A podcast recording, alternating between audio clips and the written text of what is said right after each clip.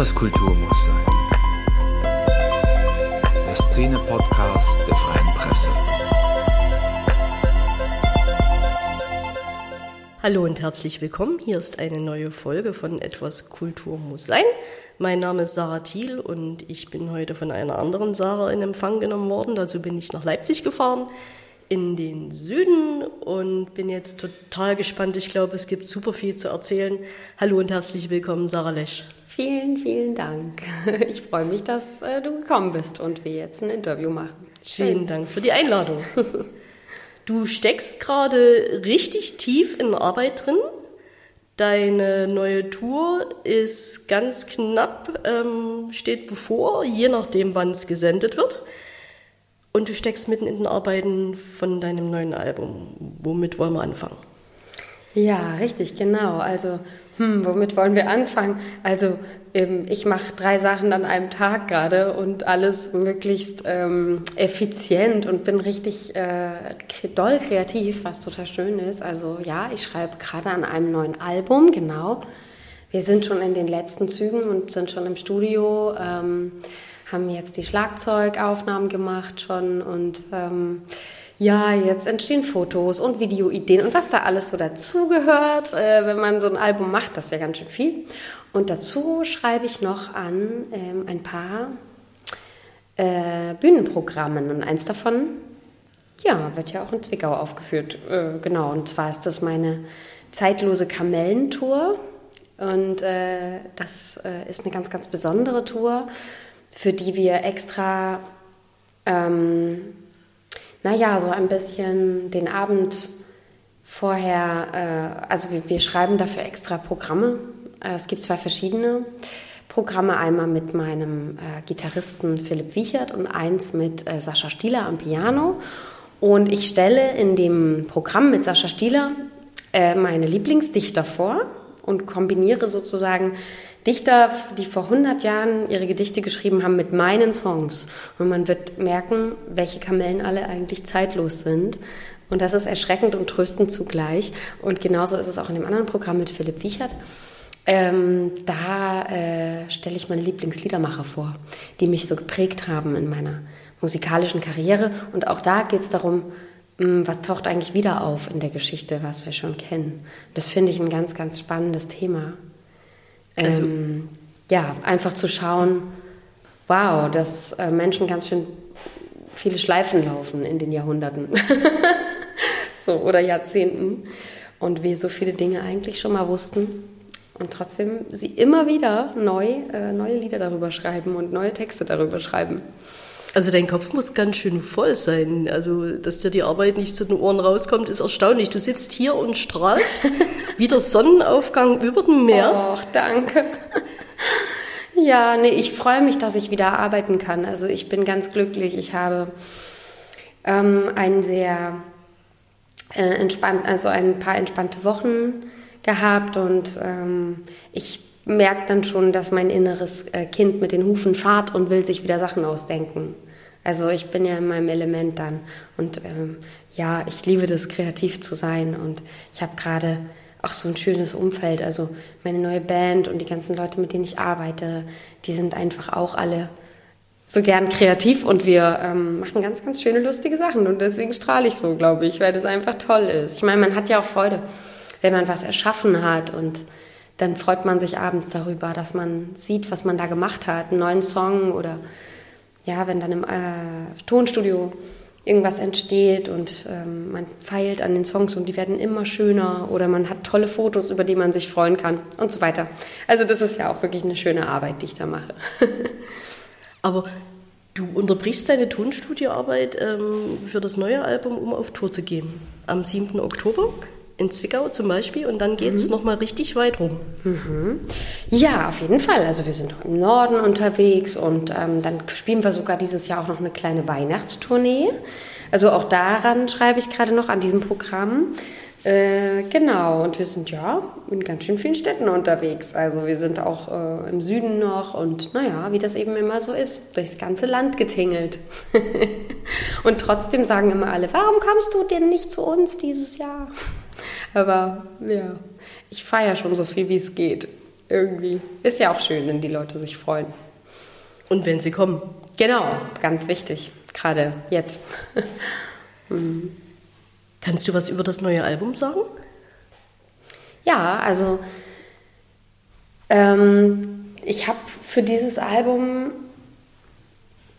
also mir ein gut, ganz also ich habe mir irgendwie so ein gutes Umfeld geschaffen. Ich habe die letzten Jahre war ich sehr sehr auf einem inneren Heilungsweg, um auch wieder so meine Bauchstimme zu finden, also wieder so mein ja, zu hören, was mein Herz sagt und was ich eigentlich wirklich möchte, was so die Summe ist, wo das Herz lacht, sage ich immer. Und ähm, das war irgendwie toll, weil jetzt im Laufe dieser Albumproduktionsphase ich einfach gemerkt habe, dass ich so eine Erntezeit habe.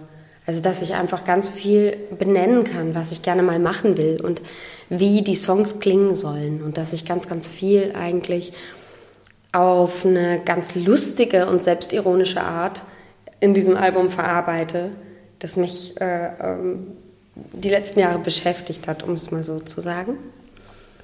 Und habe halt auch gemerkt, dass ich ähm, ganz, ganz doll Lust habe auf eine richtig coole Band, die, also nicht, dass ich nicht immer richtig coole Bands hatte. Ich hatte immer tolle Bands und viele verschiedene MusikerInnen, die mit mir gefahren sind. Aber ich ähm, wollte mal was wieder mit Schlagzeug und harten Gitarren und so.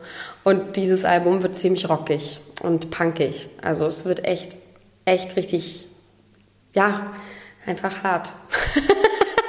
und natürlich am Ende wird es auch wieder weich, weil es bin ja immer noch ich. Aber es ist trotzdem, komme ich so ein bisschen ähm, in so eine Musikrichtung, die ich schon lange selber auch mal kreieren wollte. Und, Aber ähm, ja. Hart war ja in gewisser Weise auch das Vorgängeralbum. Mhm. Triggerwarnung vielleicht nicht musikalisch, aber doch thematisch ähm, waren ja doch einige Sachen dabei, wo man sagt, das mag vielleicht nicht jeder, nicht jede sich gern aufs Brot schmieren lassen.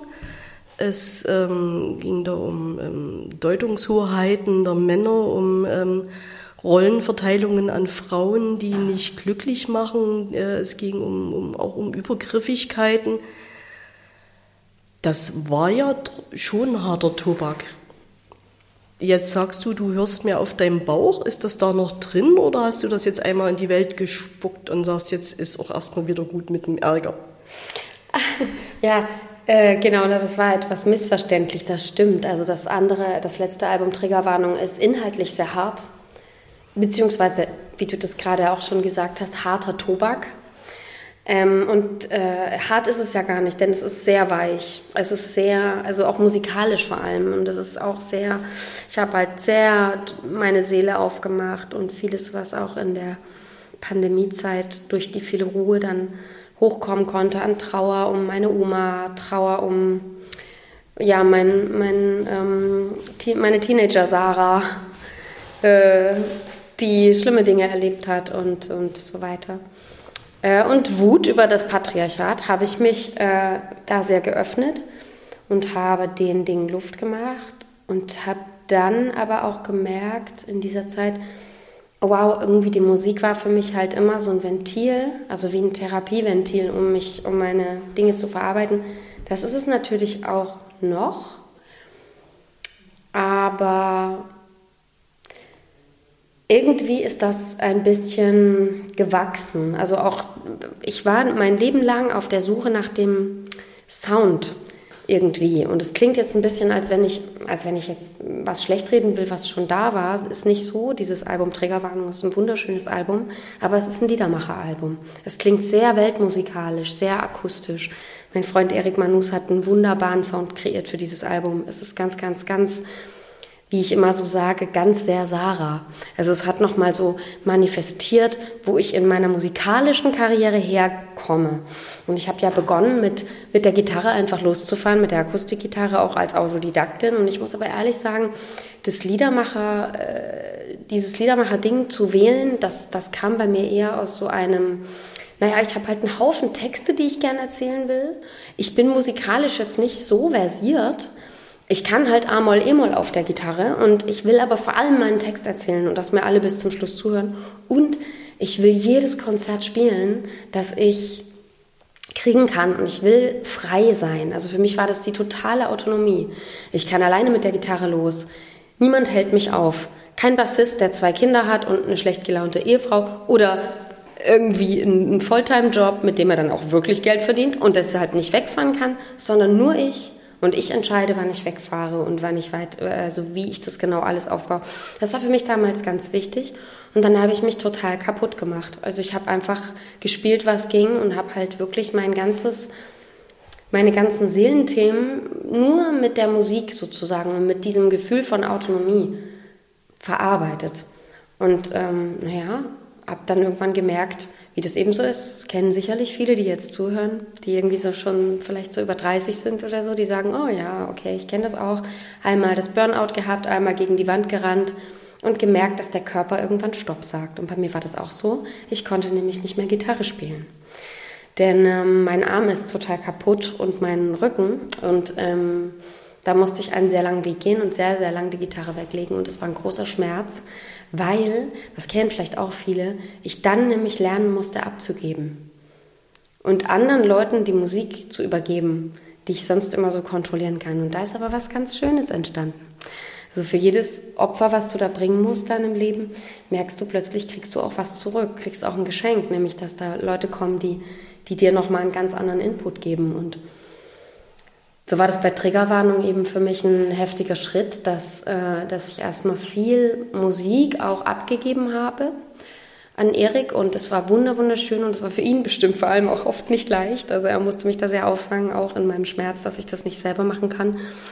Und dann irgendwie habe ich aber gemerkt, oh, irgendwie bin ich eigentlich auch so eine Rockröhre und ich komme eigentlich aus dem Punk und ich komme eigentlich schon auch musikalisch aus, aus der harten Ecke einfach. Deswegen bezog sich das hart jetzt eher auf die Musik. Also es soll auf jeden Fall, ähm, ich habe so ein paar Sachen gemacht. Ich sag mal, auf Triggerwarnung geht's viel. Es ist ein sehr feministisches Album, genauso wie zum Beispiel Testament eines meiner feministischsten Lieder ist. Das erkennt bloß fast keiner, aber eigentlich ist es sehr feministisch, das Lied.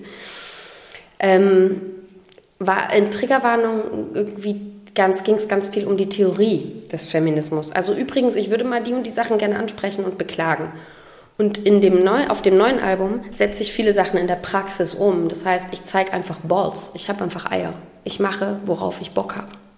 Und wenn ich auf diesem Albumcover zum Beispiel nackt sein möchte und mir nicht die Achselhaare rasieren und ich habe trotzdem vielleicht eine politische Botschaft auf diesem Album, dann ist das überhaupt nicht es ist kein Ausschlusskriterium. Und das sind so Dinge, das ist total wichtig, dass man irgendwie merkt, man kann in jede Rolle gehen und, und man, kann, man kann sich entwickeln und man muss auch gar nicht so. Du hast ja als Frau in dieser Gesellschaft immer die Rolle, okay, entweder du bist die liebe Nette, die ich heiraten will, die die Mama der Kinder, oder du, du bist irgendwie die, die Schlampe, die Hure, die die alles mitmacht, die perfekte Frau im Bett, weiß ich nicht. Oder du bist ähm, die Hexe, die keinen Mann abgekriegt hat und deshalb jetzt Feministin geworden ist oder was auch immer. Es gibt immer diese Rollen so. Entweder du bist schlau oder du bist schön.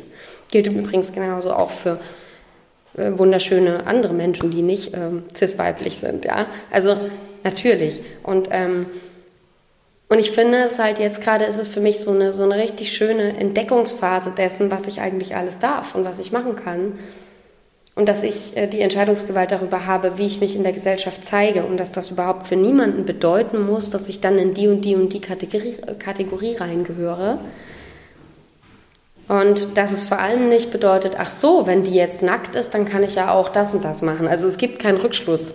Es ist einfach die totale Freiheit gerade für mich. Also ich lebe das jetzt richtig aus und ich schreibe Songs über äh, Probleme mit meinem Management oder weiß ich nicht und ich rotze es einfach raus und ich scheiß so richtig schön drauf.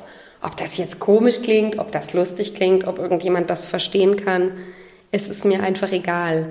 Und ich habe da auch ähm, zum Beispiel gerade in meinem Zeitlose Kamellen-Programm ist ein wunderschöner Song äh, entstanden, der mich sehr befreit und empowert hat und der war so ein bisschen die Initialzündung für das neue Album auch der thematisiert halt, dass ähm, einfach viele Menschen, die ähm, ja, die ihre Ideologien sozusagen untermalen wollten, haben sich mein, meiner Songs bedient und haben einfach gesagt, hier guck mal, sie hat es ja schon gesagt, hier unsere Galionsfigur. Und das war für mich ein großer Schmerz, weil als ich angefangen habe, Musik zu machen, habe ich gedacht, mich befreit das und habe mich plötzlich in so einem Korsett wiedergefunden. Du bist jetzt die kleine süße Blonde, die singt in, ihr Lied und du sollst aber auf jeden Fall unsere Liedermacherin bleiben und du sollst auf jeden Fall auf unserer Seite stehen. Und das haben eigentlich alle Seiten zu mir gesagt. Und da habe ich einfach äh, durch eine Lebensschule erfahren, dass äh, in, allen, in allen politischen Kreisen, in allen Gesellschaftsschichten, auch bei den Hippies, finden sich genügend äh, blöde Arschlöcher, die Patriarchen sind und die einfach überhaupt nicht verstanden haben, wo die Grenze ist und die auch nicht verstanden haben, dass sie gar nichts verstanden haben. Und dass sie eigentlich mal demütig sein müssten davor, was passiert, wenn man in so einem Raum einen Song teilt ja, wenn man seine Seele da auf den Tisch legt und auf die Bühne legt und sagt, hier guck mal, das habe ich gefühlt und dann teilt man das miteinander. Und die dann aber aufspringen und sagen, ja, ich habe es auch verstanden, worum es geht, genau wie du. Ich habe nichts verstanden. Ich habe gar nichts verstanden. Wir sind einfach nur hier, um zu lernen, miteinander zu lernen. Im besten Fall mit gegenseitigen Respekt. Und da musste ich mich mal ganz klar positionieren, äh, vor allem auch gegen Faschisten und gegen Leute, die ähm, ihre rechten Ideologien untermauert haben mit, mit meinen Liedern und gegen Leute, die einfach ähm, da in eine Richtung gehen, von der wir eigentlich schon mal wussten, dass das schief geht. Und das ähm, war mir auch wichtig, nochmal dazu zu sagen. Du hast Triggerwarnung ein feministisches Album genannt. Ähm, mein erster Eindruck war tatsächlich zu sagen, das ist so, das sind so typische Frauenthemen. Und dann ist mir aufgefallen, dass wir vor zehn Jahren unter typische Frauenthemen was komplett anderes verstanden hätten. Und ich versuche nachzuspüren, wo der Kipppunkt gewesen ist, was dazu geführt hat. Hast du das so vor Augen? Oder hast du es auch so erlebt, dass Frauenthemen vor zehn Jahren noch andere gewesen sind? Hm. Ich weiß total, was du meinst. Ich merke so, dass ich gerade in den letzten zehn Jahren hm, für mich selber so, so in so einem eigenen Kosmos war, dass ich das für die Allgemeinheit ganz schwer beurteilen kann. Also ich habe vor zehn Jahren in Tübingen gelebt, also am Rande der Schwäbischen Alb. Es ist, äh, Tübingen ist zwar Tübingen, ich liebe Tübingen,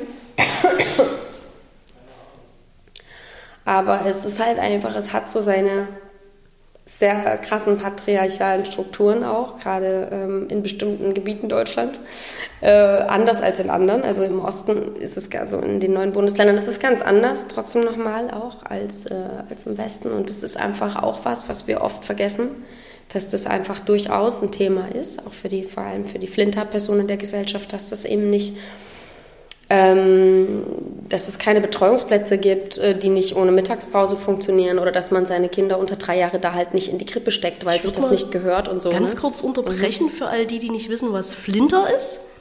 Sehr Frauen, gern. Lesben, intersexuelle, nicht-binäre, transsexuelle und asexuelle Personen. Einfach, dass man das nochmal klar hat. Richtig, sozusagen danke. eigentlich fast alles außer Cis-Männer. Die ja. überwiegende Mehrheit. Genau, genau. Okay. Und ich sage das lieber, weil sonst schließt man ja auch Leute aus. Das ist ein bisschen schade, finde ich manchmal, weil es geht ja wirklich bei den marginalisierten Personen nicht nur um Frauen. Also das darf man auch nicht vergessen. Vor allem geht es auch nicht nur um weiße Menschen. Das darf man auch nicht vergessen. Also da kommen nochmal ganz andere Dinge in der Gesellschaft auf uns zu und sind auch schon längst da. Und also ja, ich denke, ich weiß, was du meinst. Ich, wie gesagt, war sehr in meinem eigenen Kosmos unterwegs.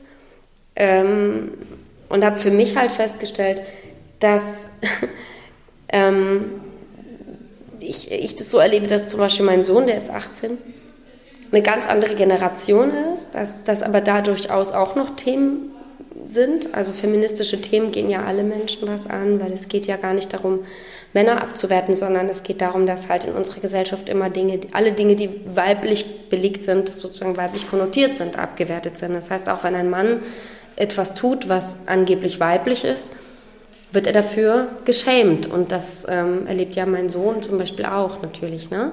Das äh, bekomme ich da hautnah mit und das tut mir immer sehr, sehr, sehr weh. Und ich erlebe auch, dass die Rolle der Männer in der Gesellschaft schwierig ist. Also dass die für die für die ist das nicht so einfach. Die sind jetzt richtig gefordert, auch wirklich sich mal zu überlegen, was sie eigentlich, wer sie sein wollen.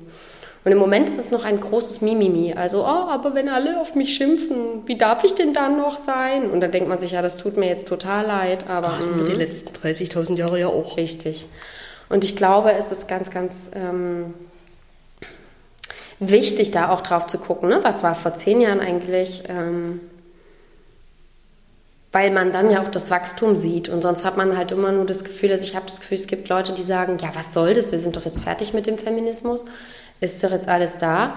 Und dann gibt es Leute, die, die ganz, ganz sehr frustriert sind und das Gefühl haben, wir stecken immer noch im gleichen Mist wie vor vielen Jahrzehnten. Und ich denke, das ist auch teilweise so. Aber da verändert sich ganz viel. Da geht gerade äh, absolut immer mal wieder so eine Welle und so ein Ruck durch die Gesellschaft, was nicht zuletzt auch sicherlich an der Aufklärung liegt.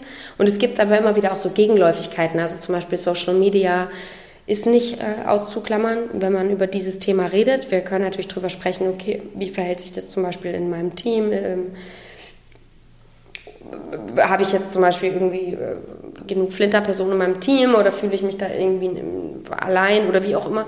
Aber man muss auch darüber reden, was passiert denn im Social Media und setzen sich da nicht auch langsam wieder so misogyne, patriarchale Strukturen durch. Ähm, und letztlich merkt man dann gar nicht, dass man die längst schon wieder mitlebt. Und es ist einfach wirklich immer wieder wie so ein, ich finde, das ist manchmal wie so, es gibt doch dieses Beispiel von der Maus in der Milch, die dann so lange schwimmt, bis irgendwann die Milch schaumig wird und dann kann sie so rauskrabbeln.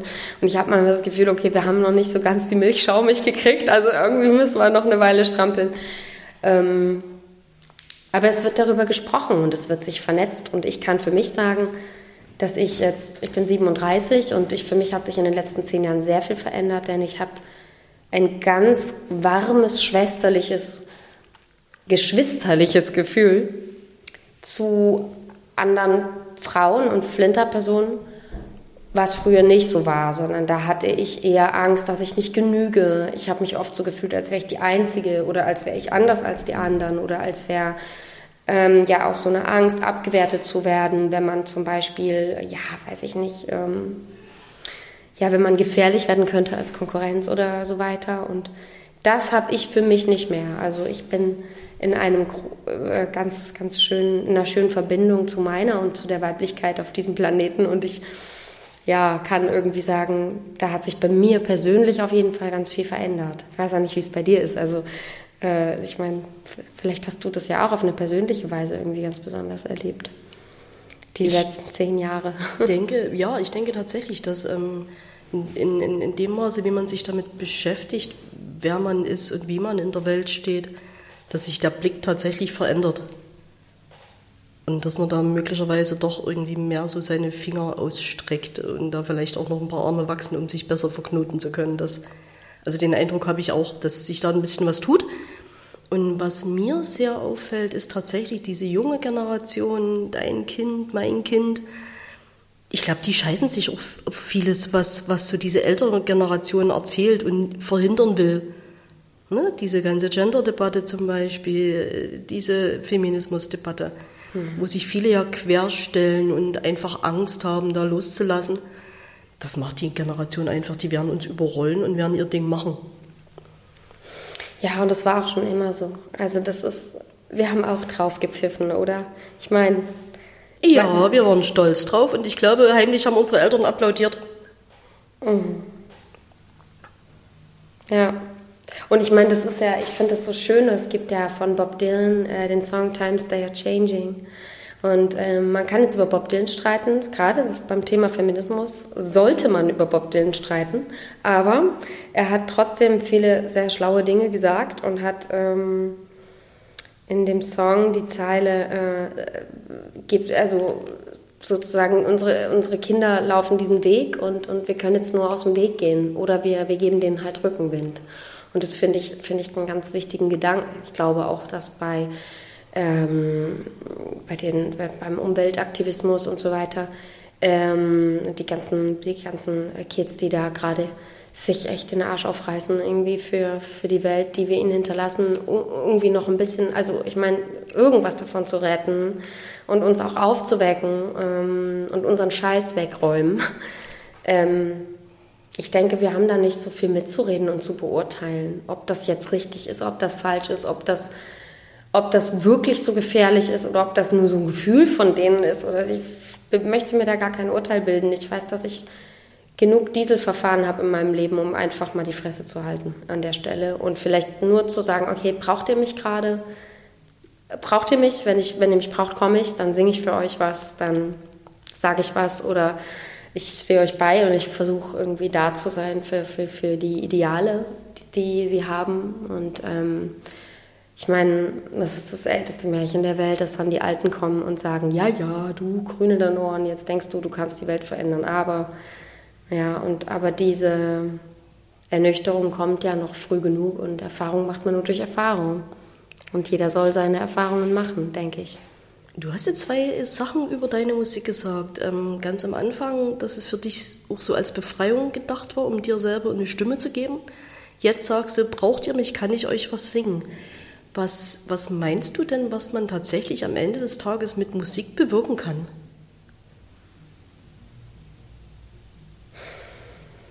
Hm.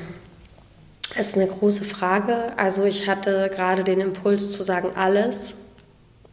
Weil ich glaube, dass das eigentlich, wenn es ein eigentlich gibt, dann ist dieses eigentlich der Moment, in dem du was spürst und dich, also zum Beispiel ein Lied hörst und dich mit Menschen plötzlich verbunden fühlst, wildfremden Menschen im gleichen Raum und alle merken es, es ist wie so eine Farbe im Raum. Ähm, es, es durchströmt einen so eine Seligkeit und, und, und so, eine, so, so ein, hey, heute ist es irgendwie okay. Heute ist die Welt irgendwie gerade mal kurz okay. Und wenn das, das der eigentliche Grund ist, warum wir hier sind, dann kann Musik alles. Wir hören nur zu selten drauf, auf dieses Gefühl. Also wann fühlst du dich? Was ist die Summe, bei der dein Herz lacht? Und ich mache das ja jeden Tag.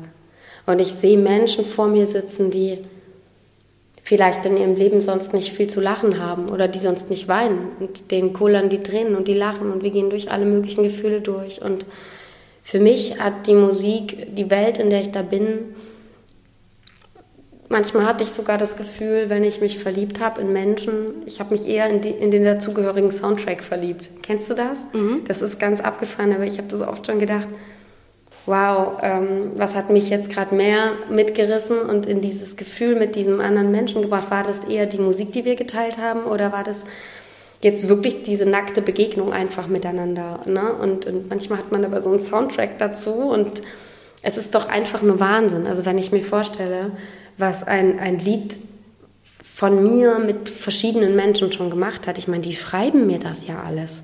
Die erzählen mir das das kann ich gar nicht alles wiedergeben. Also wie viele Kinder schon geboren sind zu irgendwelchen Songs von mir oder gemacht wurden oder weiß ich nicht. Oder Leute, die gesagt haben, ich habe mich nicht umgebracht, weil es dieses Lied gibt. So. Und das, ist, das, aber das ist eine Menge Wahnsinn. Verantwortung auf einmal, oder? Richtig. Und gleichzeitig ist es aber auch so, dass ich sehr ernüchternd erlebt habe, dass, äh, dass ich zum Beispiel sehr enttäuscht davon bin, dass äh, tatsächlich zum Beispiel Testament viele Leute sehr bewegt hat aber ich das Gefühl habe, so vieles ist trotzdem nicht vorangegangen manchmal und gerade weil ich im Zuge dessen auch sehr viel gewaltvollen Umgang erlebt habe mit mir. Also so, du hast jetzt das Lied gesungen, du musst jetzt so sein, wie ich mir dich vorstelle. Oder was ich vorhin eben erzählt hatte, ich weiß genau Bescheid. Hier geht's lang und ich denke mir, okay, dann hast du aber einfach das Lied nicht verstanden, weil dieses Lied sagt halt, dass wir uns gegenseitig zuhören und in die Augen schauen und in Verbindung gehen müssen und auch verstehen, dass wir gar nichts wissen. Und dass die Weisheit überall ist, aber nicht nur bei dir, alter weißer Mann. Übrigens, es sind ganz oft auch einfach cis-männliche Dudes, die so ein Zeug erzählen. Die wissen, wo es lang geht und die genau Bescheid wissen und die irgendwie. Das habe ich einfach so erlebt. Es tut mir wirklich leid wenn ich das so sage. Aber ich denke, da ist, eine, da ist ein bisschen wenig Demut da für das, was eigentlich zwischen Menschen so passiert. Und ich will mich gar nicht rausnehmen. Ich kann auch manchmal sehr rabiat sein und auch sehr selbstgerecht sein. Und ich war auch sehr selbstgerecht, als ich natürlich jünger war und habe da irgendwie gedacht, ja, ich spaziere jetzt hier los und jetzt, oh, hier geht's lang und so. Also ich will mich da selber auch gar nicht rausnehmen.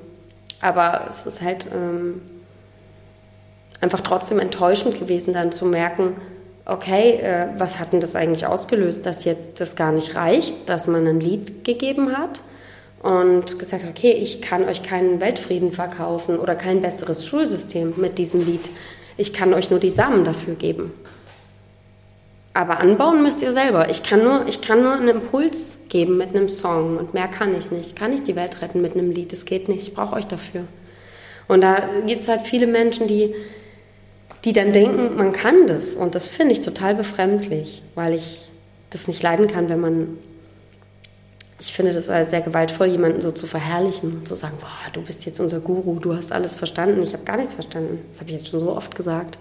Und ich habe gerade total äh, ich merke gerade, ich habe gerade gesagt, ja, es ist männliche Personen, die sowas gesagt haben. Das tut mir natürlich total leid für alle, die jetzt nicht so sind und die sich trotzdem dem cis-männlichen Geschlecht äh, zuschreiben. Das tut mir sehr leid. Äh, das sollte Männer. jetzt nicht. Das äh, klang so, wie es klang und es war auch ähm, nicht nett von mir, das so zu sagen. Und dennoch äh, ist es Teil meiner Lebenswelt, dass einfach das natürlich eine Rolle spielt, ob du im Leben damit aufwächst, dass du überall Privilegien hast und dass das total selbstverständlich ist. So wie wir beide, weil wir weiß sind, damit aufwachsen, dass wir selbstverständliche Privilegien haben, die wir gar nicht merken, auf die uns BIPOC-Menschen einfach hinweisen müssen, was ja schon schade genug ist. Und naja, was ich jedenfalls sagen wollte, Musik kann, glaube ich, den Samen legen für ganz viel Schönes, kann viel heilen und kann vor allem die Kommunikation auch eine Brücke bilden der Kommunikation. Wenn du für etwas keine Worte hast, dann kannst du vielleicht ein Lied dafür finden. Das kann Musik für mich so. Aber du ja. hast es selber gesagt, es kommt auch mal eine Welle zurück. Ich ähm, bin mir ziemlich sicher, dass du mit dem einen oder anderen Lied auch Menschen auf die Füße getreten bist. Äußern die das? Mit Sicherheit, ja. Ja, die äußern das. Also am erschreckendsten ist es eigentlich, wenn man ähm, über äh, zum Beispiel Seenotrettung, also ich habe mal für, äh, für eine Seenotorganisation äh, ein Crowdfunding mitgemacht und habe da ähm, einen Post gemacht und ähm, nicht nur einmal und es ist wirklich sehr erschreckend, wenn du vor allem als Flinterperson dich für so etwas einsetzt, dass du dann Vergewaltigungsandrohungen bekommst, dass du erstmal darauf hingewiesen wirst, wie du aussiehst. Also so Fifi geht zurück an deinen Platz mit deinen Augenringen und wie siehst du aus? Es ist wirklich unfassbar, also was die Leute da für Keulen rausholen und wie gewaltvoll das dann wird. Ähm, gerade wenn man sich einsetzt für sowas und Ansonsten, ja, also klar. Das Schlimmste finde ich eigentlich noch nicht mal, wenn jemand was sagt. Ich finde es fast noch schlimmer, dass ich deutlich gemerkt habe, dass es diese, ähm, Gatekeep dieses Gatekeeping gibt, auch in der Branche. Also, dass du quasi mit so einem Album nicht so weit kommst wie mit etwas Gefälligem, weil du weil bestimmte Menschen dich natürlich nicht mehr einladen, die sich dann auf den Schlips getreten fühlen. Also ich meine, eigentlich kann ich mir dafür ja einen Orden verleihen, dass Leute mich wahrscheinlich sich sagen, oh, die Lesch lade ich nicht ein, die ist mir zu anstrengend, weil die Rede über Feminismus ist eigentlich geil, weil es irgendwie auch ein, ein gutes, guter Punkt in meinem Leben, dass ich nicht mehr nur die kleine blonde Süße bin, die nicht so geil Gitarre spielt, sondern mehr als das, nämlich ähm, endlich bin ich erkannt als die Hexe, die ich bin. Aber es ist, ist ja wirklich ähm, schon so, dass man eher so dieses stille ausgeschwiegen werden oder dieses gerade von, von auch Leuten, die sich links und feministisch nennen, cis-männliche Freunde und Kollegen, die dann an den richtigen Stellen das Maul nicht aufmachen oder einen nicht unterstützen. Auch. Und da will ich gar nicht jammern. Ich bekomme sehr viel Unterstützung auch von tollen Menschen. Aber das habe ich schon gemerkt, auf jeden Fall. Ja, und das musste auch echt abkönnen. Also ich, ich habe lange keine Kommentare auf Social Media lesen können oder sowas. Und mir tut es sehr, sehr leid, weil da auch viele liebe Menschen wirklich mit mir in Kontakt gehen wollen und mir viel von sich auch mitteilen und so. Aber da habe ich jetzt gerade eine andere Idee. Da kommt nämlich bald äh, nochmal was ganz Tolles. Äh, ich werde nämlich äh, bald einen Patreon-Account haben und dann kann man wieder mit mir ein bisschen ähm, in eine schöne Kommunikation gehen, äh, wo man einfach die Möglichkeit hat, sich mit mir auch auszutauschen und irgendwie so ein bisschen äh, wieder in einem geschützteren Rahmen, sage ich mal, vielleicht. Also auch für dich geschützter. Für mich geschützter, genau. Und eben auch für all die Menschen, die sich zum Beispiel zum Thema äh, sexualisierte Gewalt oder sowas äh, zum Thema Trauer auf meinen Posts ähm, auf Facebook zum Beispiel äußern und die dann von irgendwelchen Typen da auf die Nase gehauen werden oder irgendwie verletzt werden, weil die einfach dummes Zeug reden. Und das muss man echt sagen. Also ich meine, bei all den gesellschaftlichen Debatten um zum Beispiel, äh, als Beispiel nimmt Feine Sahne Fischfilet, linke Punk-Rock-Band mit äh, Vorwürfen gegen den Sänger ähm, zu, äh, zu Übergriffigkeit äh, und sexualisierter Gewalt. Und ähm, da gab es äh, auch natürlich im Internet äh, diverse Posts und, und, und so weiter. Und was ich aber da so schlimm finde, ist, ähm, eigentlich eher die Reaktionen der Menschen. Also alle von meinen Leuten, die ich kenne, auch äh, aus dem Team und so, die dann die, die Nase, also die dann, äh, die dann den Mund nicht aufmachen, die die Nase nicht aufmachen, die den Mund nicht aufmachen und dann nichts sagen an der Stelle, wo ich denke, oh, jetzt wäre es doch cool, sich mal zu äußern. Jetzt wäre es doch cool zu sagen, hey, ich möchte Ally sein für Betroffene.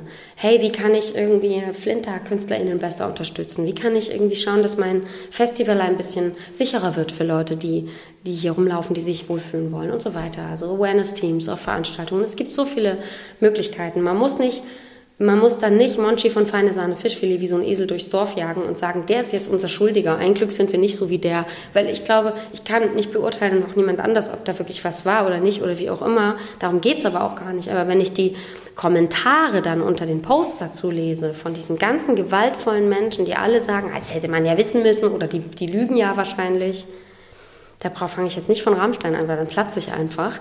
Dann dann wird mir Angst und Bange. Dann denke ich, okay, wie soll in so einer Gesellschaft eine Täter-Opfer-Kultur entstehen oder Täter-betroffene Kultur, wo auch äh, sexualisierte Gewalt wirklich im Keim erstickt werden kann, so indem zum Beispiel betroffene Täter, nee, indem zum Beispiel Täter oder potenzielle Täter äh, wissen, sie können wirklich auch sich an jemanden wenden und auch vor allem wissen, dass das nicht okay ist, was sie da machen. Ganz selbstverständlich. Und hey, ich kenne keine Flinter-Person, die nicht schon Übergriffigkeiten erlebt hat. Das heißt, irgendwo müssen diese ganzen Täterpersonen ja rumlaufen.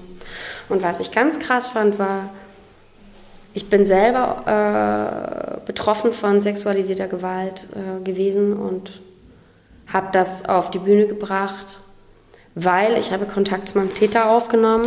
Ich habe auch eine Entschuldigung von meinem Täter und habe versucht, wirklich da auf den Weg zu gehen, in die Heilung zu kommen. Äh, das kann ich übrigens an dieser Stelle, möchte ich das gerne sagen, niemandem ähm, jetzt hier empfehlen oder so. Also bitte auf gar keinen Fall auf im Alleingang solche Dinge machen. Immer nur mit Therapeutenpersonen in Begleitung sowas. Ähm, äh, initiieren, weil ähm, das kann halt auch psych psychisch, also einfach so nach hinten losgehen und so viel auslösen. Und ich habe das gemacht und habe den getroffen und wir haben miteinander uns ausgesprochen. Und ich habe dann irgendwie gemerkt, ich muss dieses Lied singen, also ich muss meine Geschichte erzählen, weil und er hat mir da auch äh, dann sogar Rückenstärkung gegeben und ich ich will das gerne jetzt erzählen, weil ich weiß, dass viele Betroffene vielleicht auch am anderen Ende sitzen die noch gar nicht wissen übrigens, dass sie betroffen sind. Ähm, weil man ja auch immer denkt, naja, ich habe doch nicht laut losgebrüllt und Nein gerufen, naja, ich hatte doch ein bauchfreies Top an oder was auch immer. Und ähm, habe so getanzt oder ich bin ja mitgegangen oder wie auch immer. Ja? Ähm, da ähm, ist es so, dass ich dieses Lied singe und viele denken, wow, die Sarah, die ist ja so mutig und die hat das gemacht und die ist jetzt voll fertig mit ihrem Zeug, die hat das alles durchexerziert und ich musste äh, in der ganzen Zeit, in der ich dieses Lied auch öffentlich vorgetragen habe, ähm, erstens damit leben, dass Menschen, die ich sehr, sehr liebe, den Kontakt abgebrochen haben, weil sie einfach die Wahrheit nicht ertragen haben. Also weil sie gesagt haben, nein, das ist dir nicht passiert, kann ich nicht damit umgehen, kann ich nicht verstehen, glaube ich nicht oder sowas. Und ich musste wöchentlich in die Nachricht, in, in, die, in, die, in das Eingeständnis, das ich zum Glück schriftlich hatte, meines Täters reinlesen, um mich nochmal rückzuversichern, dass ich nicht bescheuert bin. Also nur, damit das nochmal gesagt ist. Ne? Ähm, man fragt sich, ob man wirklich das jetzt richtig empfindet, dass das nicht okay war. Das ist ein ganz großes Alarmsignal für sexualisierte oder für emotionale Gewalt. wenn du dich fragst, ist das jetzt wirklich okay, dass ich das als nicht okay empfunden habe, dann ist schon ganz vieles nicht okay. Und das, sorry, dass ich jetzt so lange rede oder so viel ausführe, aber das ist natürlich ein wichtiges, großes Thema und ich glaube, ja, jetzt ist gerade so der Raum aufgegangen, um vielleicht noch ein paar Leuten da was mitzugeben. Und ich habe ja in dieser Zeit einfach äh, gemerkt, wenn man das auf der Bühne zum Beispiel vorträgt, dann sitzen ja auch Täter im Publikum. Die Veranstalter sind teilweise Täter. Das weiß ich auch aus eigener Erfahrung. Und die sind natürlich auch getriggert davon. Und die fangen dann an und machen Spielchen, Machtspielchen, versuchen dann hintenrum ans Management-Team, ja, die ist aber zickig gewesen. Alle machen das mit, aber die hat das nicht mitgemacht. Die buche ich nicht wieder, die wollte ja unbedingt Brokkoli essen. Das fand ich jetzt voll übertrieben. Und man weiß genau, okay, ich weiß aber genau, was du für einer bist und was bei dir eigentlich los war. Und dann reden wir von Veranstaltungsorten, die unheimlich bekannt sind, wo Leute gern hingehen und wo es die sogenannten, also da gibt es dann Leute, die, die, die einfach dieses Spiel mitmachen und andere KünstlerInnen, die auch dort waren. Und wenn man dann mit denen beim Kaffee sitzt und sagt, sag mal, du warst doch auch dort, hast du das nicht gemerkt? Und die sagen alle, hey, mir, mir war das auch so unangenehm. Doch, das war total schlimm und ich wollte das eigentlich nicht, aber ich habe es halt mitgemacht. So, und das gibt es auch in der Musikbranche noch und nöcher. Und man darf nicht vergessen, wenn man solche Dinge anspricht, triggert man immer die Schuldgefühle von Menschen, die das mitkriegen und auch Täter. Und das ist gefährlich und deswegen sollte man nicht lange warten und sich da Hilfe suchen und dass man Beistand hat. Ganz wichtig. Ich glaube, der, der ähm, entscheidende Satz in dem Song ist, egal wie kurz dein Rock ist, du bist nicht schuld. Du kannst nichts dafür, genau. Mhm. Du kannst nichts dafür, ja. genau. Ähm, sollte man auf T-Shirts drucken, gerne auch auf Bauchfreie. Mhm, gute Idee. Ich. Jetzt stockt es ein bisschen, weil das war jetzt wirklich ein schweres Ding, was man erstmal verarbeiten muss, denke ich. Ähm, auch diese Aussage, ähm, wie viele Frauen auf die eine oder andere Weise tatsächlich betroffen sind und wie vielen Frauen das abgesprochen wird. Weil ich denke immer, wenn, wenn ich was nicht mag, dann mag ich es nicht. Das kann mir ja kein anderer erklären, wie ich mich jetzt fühle. Egal, ob es um Brokkoli geht oder um sexualisierte Gewalt oder halt um nur mal einen Spruch gedrückt. Genau. Und wie oft vermischt sich das alles miteinander, ne? Also, das ist halt schwer zu erklären, wenn man das selber noch nicht erlebt hat. Und was ich halt ganz krass finde, ist, dass eben viele Menschen betroffen sind, aber gar nicht wissen, dass sie betroffen sind.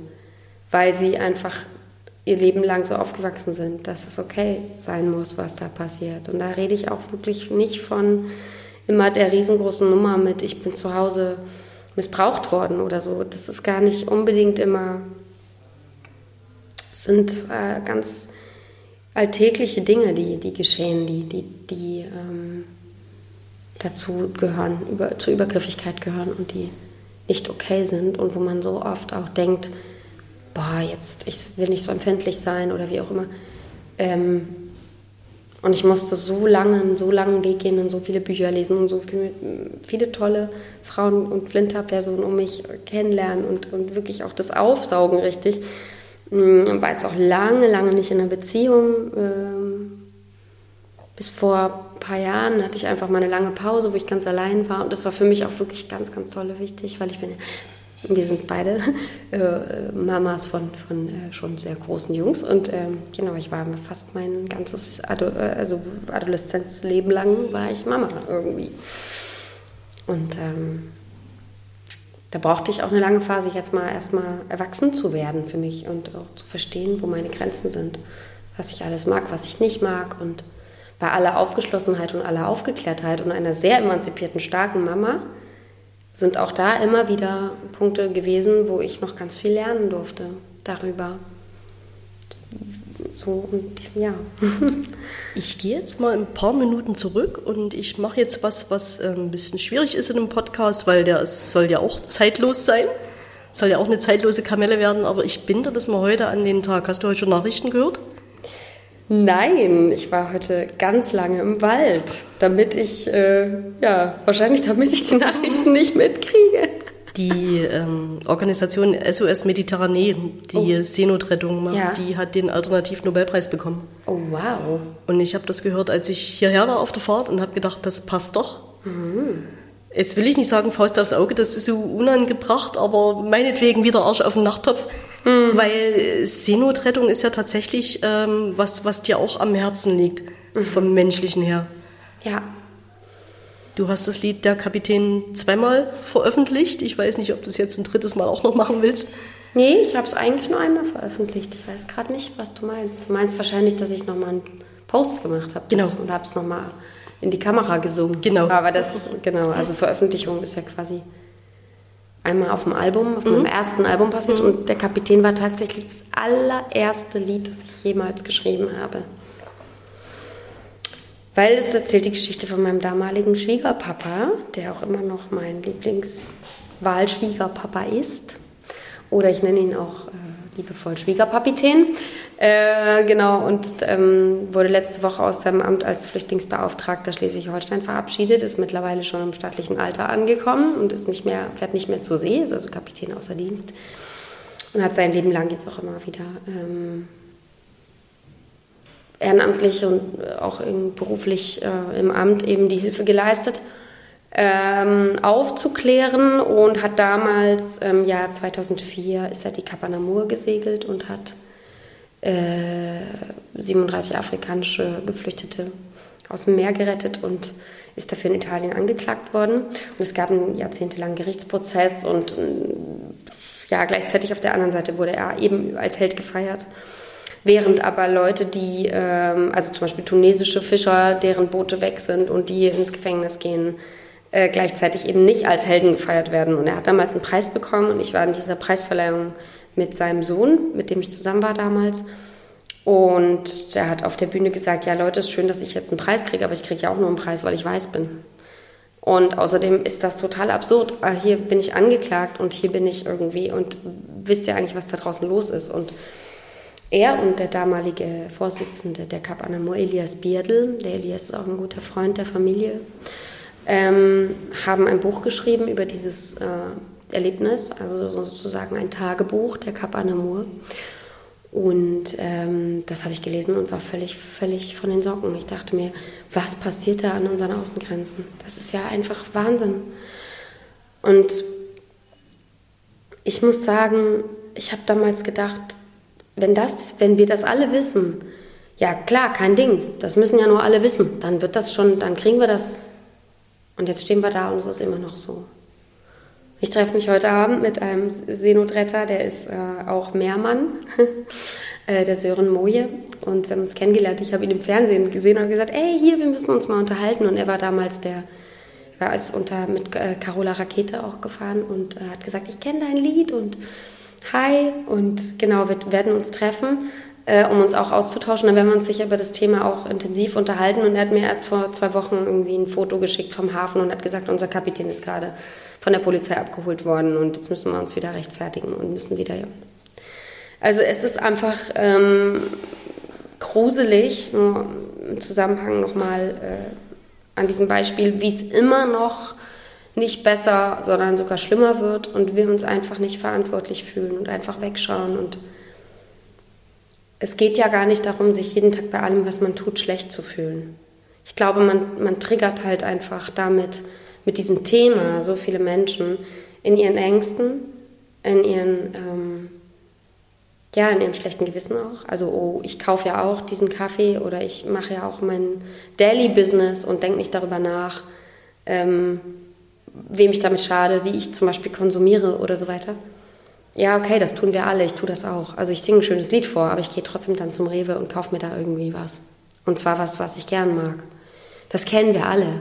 Aber ähm, ich finde das so schrecklich, dass, dass wir nicht gelernt haben, da, wenn, wenn man dann getriggert ist davon, dass man Angst hat, oh, jetzt kommen die Flüchtlinge alle und sitzen mit ihren Handys in meiner Mall rum und krabbeln meine Frauen an. Was für ein Quatsch. Also sorry, aber das ist so, einfach, das ist so eine unrealistische ähm, verschobene Wahrnehmung. Ja, das ist so schade, weil wenn man, wenn man das hinterfragen würde und sagen würde, hm, okay, lass uns mal darüber reden. Okay, stimmt, da gibt es halt Dinge, die laufen nicht perfekt. Das ist immer so, auch beim Thema Integration, so verschiedene Religionen und so weiter. I see, irgendwie verstehe ich alles. Aber deswegen können wir doch nicht allen Ernstes dabei zusehen, wie um uns herum alle möglichen Menschen sterben und ertrinken an unseren Grenzen, weil wir die Ressourcen der Welt verbrauchen die ganze Zeit und weil wir also einfach, das kann doch nicht wirklich allen Ernstes uns egal sein. Ich muss mal kurz einhaken, beziehungsweise aushaken. Entschuldigung. Ja, alles gut. Ich würde mir mal ganz schnell ein Wasser holen. Das ist wieder ein bisschen. Oh, na. Ach Gottchen.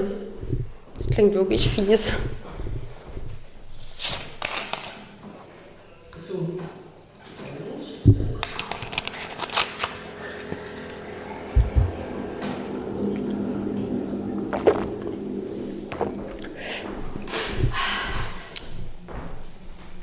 Das ist, glaube ich, so das letzte Aufbau. Klingt so, als wäre es bald vorbei. Ich würde noch mal ganz kurz noch was danach schieben. Ich finde das schon wichtig, dass wir wieder lernen in unserer Gesellschaft miteinander über alles zu reden. Also auch über unangenehme Dinge. Zum Beispiel, ja, aber hey, äh, für, weiß ich nicht, jemanden, der um die Ecke wohnt von XYZ und jeden Tag sein Leben so und so erlebt. Es gibt Leute, die reden, die reden vielleicht nicht politisch korrekt, aber die halten jeden Tag unser Land am Laufen. Die tun jeden Tag gute Dinge, die tun auch gute Dinge für die, für die Integration. Die merken es nur nicht, weil sie es vielleicht nicht so benennen würden oder so. Für die ist es selbstverständlich. Und man sollte Respekt haben vor all dem. Aber wir müssen auch wirklich, wirklich mal darüber reden. Ähm, also vor allem auch nicht immer so überemotionalisiert über politische Themen und Fakten reden. Also ich, ich finde find es irgendwie schwierig, das immer so zu vermischen, auch wenn ich, das ist natürlich eine Gratwanderung, weil ich schreibe ja Lieder und vermische dann Politik mit, mit einem Song, der sehr berührend ist, so, ne? Aber trotzdem möchte ich das gern sagen. Ich finde, dass politische Debatten sind mir oft zu emotional aufgeladen, anstatt dass man sich einfach anschaut, okay, du hast dazu ein Gefühl, das verstehe ich, aber was sind denn die Fakten? Was ist denn, wie ist denn die Sachlage? Und die Leute, die immer so angeblich ganz viele Fakten kennen, das sind nämlich ganz oft so Hansdarms, die eigentlich keine Ahnung von gar nichts haben, die sitzen dann da und machen großen Eindruck am Lagerfeuer mit ihren ganzen Fakten. Aber wenn mehr Leute sich damit wirklich beschäftigen würden, wenn das auch in der Schule zum Beispiel eine tolle Debattenkultur gibt, wo man einfach sagt, ja, okay, dann lass uns mal darüber diskutieren. Jeder sagt mal, was er dazu empfindet und danach reden wir mal darüber, was sind denn eigentlich die Zahlen? Mal, wie viele Geflüchtete wären das denn, wenn man jetzt sagt, okay, man nimmt die auf und ja, wie könnte denn Integration funktionieren? Habt ihr eine Idee? Irgendwie, vielleicht sperrt man die nicht in irgendein Heim am Rande der Gesellschaft und gibt ihnen dann nicht die Möglichkeit zu arbeiten und sagt dann, die gehen ja alle nicht arbeiten. Das ist totaler Missbrauch. Also es gibt nichts Schlimmeres, ja. Und man muss auch sehen, Ost- und Westdeutschland ist auch noch ein Thema, das wir viel zu wenig besprechen. Wir, wir haben so die Angewohnheit, finde ich, in der Geschichte und deswegen auch, auch das zeitlose Kamellenprogramm finde ich so für mich selber auch sehr faszinierend. Wir haben so die Angewohnheit, wir erleben so Krisen und dann hacken wir uns gegenseitig fast ein Auge aus und dann ist die Krise vorbei und dann sind wir einfach nur froh, dass vorbei ist und latschen irgendwie weiter und machen so ein bisschen weiter wie bis, bisher und ein bisschen, ein paar Leute haben wir verloren und ein paar Leute dazu gewonnen und dann geht es irgendwie weiter. Aber wir reden gar nicht darüber, was hat es denn ausgelöst? Was war denn? Also wir, wir gucken zu wenig in die Vergangenheit, in dem Sinne, dass wir uns wirklich erinnern an, okay, was hatten wir denn alles schon mal für Fehler gemacht? Wollen wir die wirklich jetzt nochmal machen oder wollen wir auch mal drauf gucken, wie, wie hat sich das denn alles entwickelt? Also du kannst ja nicht einfach die Mauer abreißen und dann sagen, okay, und jetzt sind alle happy und zufrieden. Also für, für, die, für meine Familie, ich weiß nicht, wie es dir da geht, für meine Familie, für mich, für ähm, viele Menschen, die ich kenne, ist da eine Welt zusammengebrochen. Und da ist natürlich auch eine Befreiung passiert, aber es ist, das ist doch nicht einfach in, in, von heute auf morgen irgendwie alles weg. Und natürlich gibt es im Osten eine ganz andere Debattenkultur als im Westen. Es gibt eine andere Art von Religiosität, nämlich ja einfach im Osten zum Beispiel viel weniger und so weiter. Zum, ist jetzt nur ein Beispiel, aber ich finde das auch sehr, sehr despektierlich, wie viele Westdeutsche auf die Ossis gucken. Und ich finde das, find das sehr, sehr frech und es macht mich wahnsinnig wütend, dass man dann sagt, ja, da sind ja die ganzen Rechten und natürlich müssen wir uns auch da die Zahlen anschauen. Aber so einfach ist es wirklich nicht. So einfach ist es nicht. Und das, ich kann dazu gar nicht so viel sagen, weil ich mich politisch witzigerweise, obwohl ich gerade so viele von Fakten und Zahlen geredet habe, gar nicht so gut auskenne. Ich bin ja auch keine Politikerin. So. Mein Beruf hat viel mit Emotionen zu tun. Ähm, aber ja, ich finde das einfach wichtig, dass man darüber redet, auch wie hat der Osten zum Beispiel die Pandemie empfunden, bestimmt anders als der Westen. Ich glaube, da gibt es Leute, die sind ganz heftig retraumatisiert worden in der Gewalt, die, wie sie das empfunden haben, die der Staat ihnen gegenüber plötzlich hatte. Darüber müssen wir reden. Wir müssen darüber reden, okay, wir haben uns gestritten, es war aufgeladen, wir haben uns vielleicht auch auf die falsche Seite gehauen und haben hinterher festgestellt, ups, es war ja gar nicht alles so schwarz-weiß, wie ich dachte. Darüber reden wir auch nicht. Also wir vergessen es einfach und gehen irgendwie weiter und hoffen jetzt mit Augen zu, dass nicht nochmal Corona kommt. Aber ist es ist irgendwie so schade. Weißt du, was ich meine? Ja, ich überlege gerade. Ähm, eigentlich wollte ich dich fragen, ob es für dich immer ein Wir und ein Die gibt oder, oder eher nicht. Aber ich frage mich jetzt eher, ob sozusagen nicht ähm, die, die, die aktuelle Aufgabe gerade ist, zu sagen, wir müssen alle lernen, wieder Dinge zu verzeihen und auch mal Fehler einzugestehen. Also auch wir, wir selber, nicht nur den anderen, sondern auch uns gegenüber. Vor allem, vor allem, ja. Da bin ich total bei dir. Und ich finde, ich meine, man tendiert natürlich manchmal dazu zu sagen wir und die.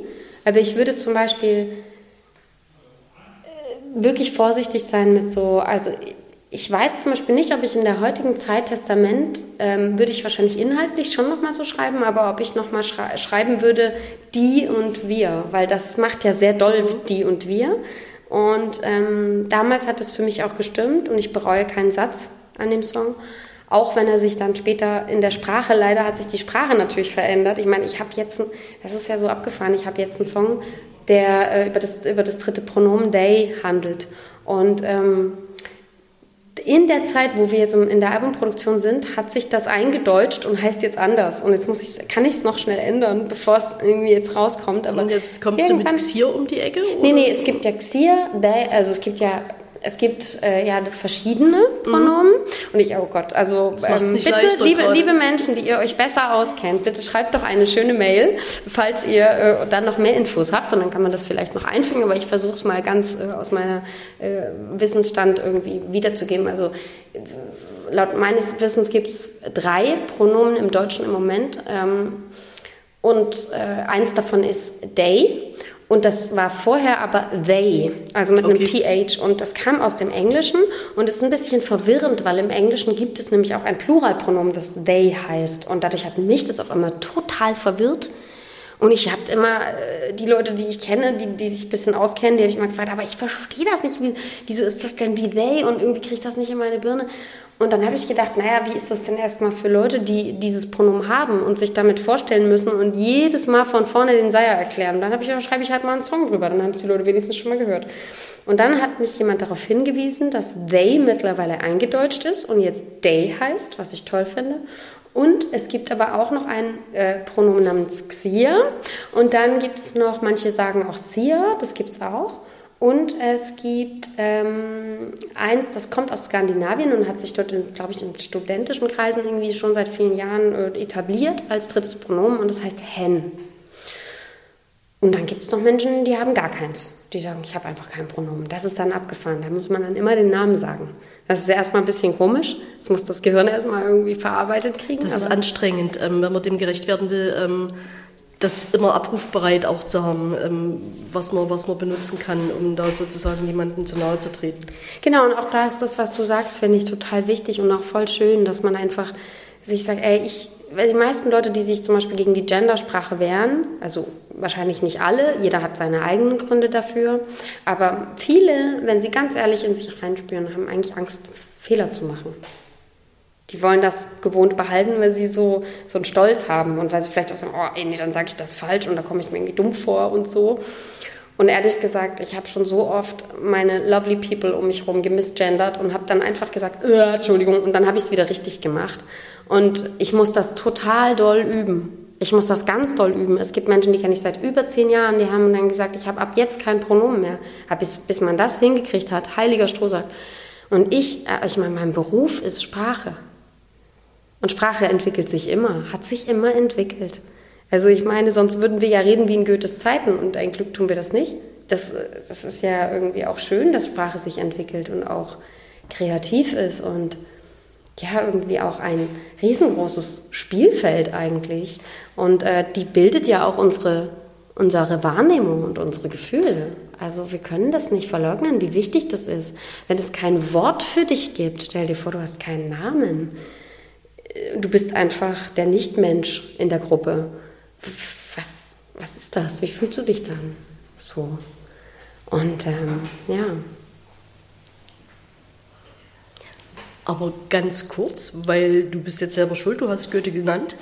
Zu deinen, Zeit oh nein, zu deinen zeitlosen Kamellen, ähm, da konfrontierst du ja dein Publikum dann durchaus mit einer Sprache, die ähm, nicht so ganz zeitgemäß ist. Ja, genau, wobei die ist nicht so alt. Also wir haben jetzt bei dem einen Programm mit Sascha Stieler, hatte ich ja bereits erklärt, dass wir so meine, die Lieblingsdichter, das sind natürlich Tausende. Also mein Gedichtbuchregal äh, ist platzt aus allen Nähten und äh, Sascha Stieler hat zu mir gesagt, mein Gott, Frau Lesch, wie sollen wir das alles in zwei Stunden packen? Das funktioniert nicht. Und dann habe ich mich auf die drei Bücher beschränkt, die mir im Laufe meiner musikalischen Karriere mal geschenkt wurden und die mich dann geprägt haben. Und dazu gehörte, das erste war äh, Bertolt Brecht. Das zweite war Erich Kästner und äh, das dritte war dann äh, von Kurt Tucholsky. Und die drei Bücher haben wir dann genommen und haben gesagt, okay, wir gucken jetzt mal und dann verbinden wir die mal mit, mit meinen Songs und schauen mal, was wiederholt sich eigentlich. Also wenn du ein Gedicht von Brecht über die Gesellschaft oder eins von Kästner zum Beispiel mit Testament kombinierst, was passiert dann? Und es macht Boom in der Birne. Das kann ich dir sagen, das ist Wahnsinn. Das knallt, weil da, da merkst du erstmal, okay.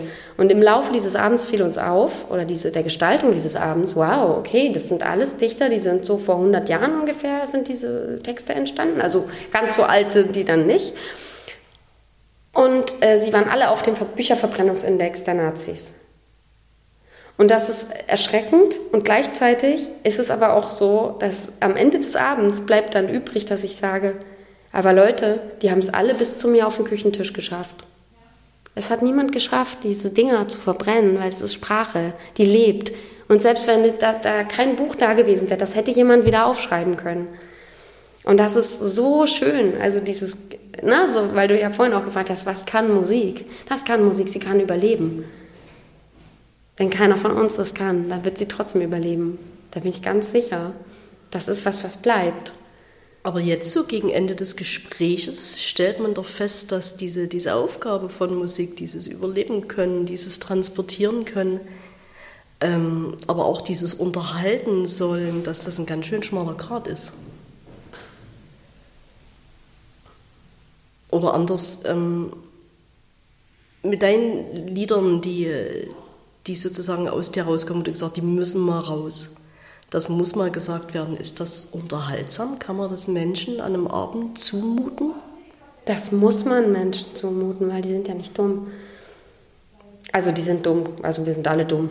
Doch, wenn man sich das mal anguckt, was Brecht schon alles aufgeschrieben hat und was wir 100 Jahre immer noch so machen, dann denke ich manchmal, wir sind ganz schön dumm. Wir springen immer nach der Wurst, obwohl wir schon lange wissen, dass das Quatsch ist. Naja, aber das nur am Rande, Klammer zu.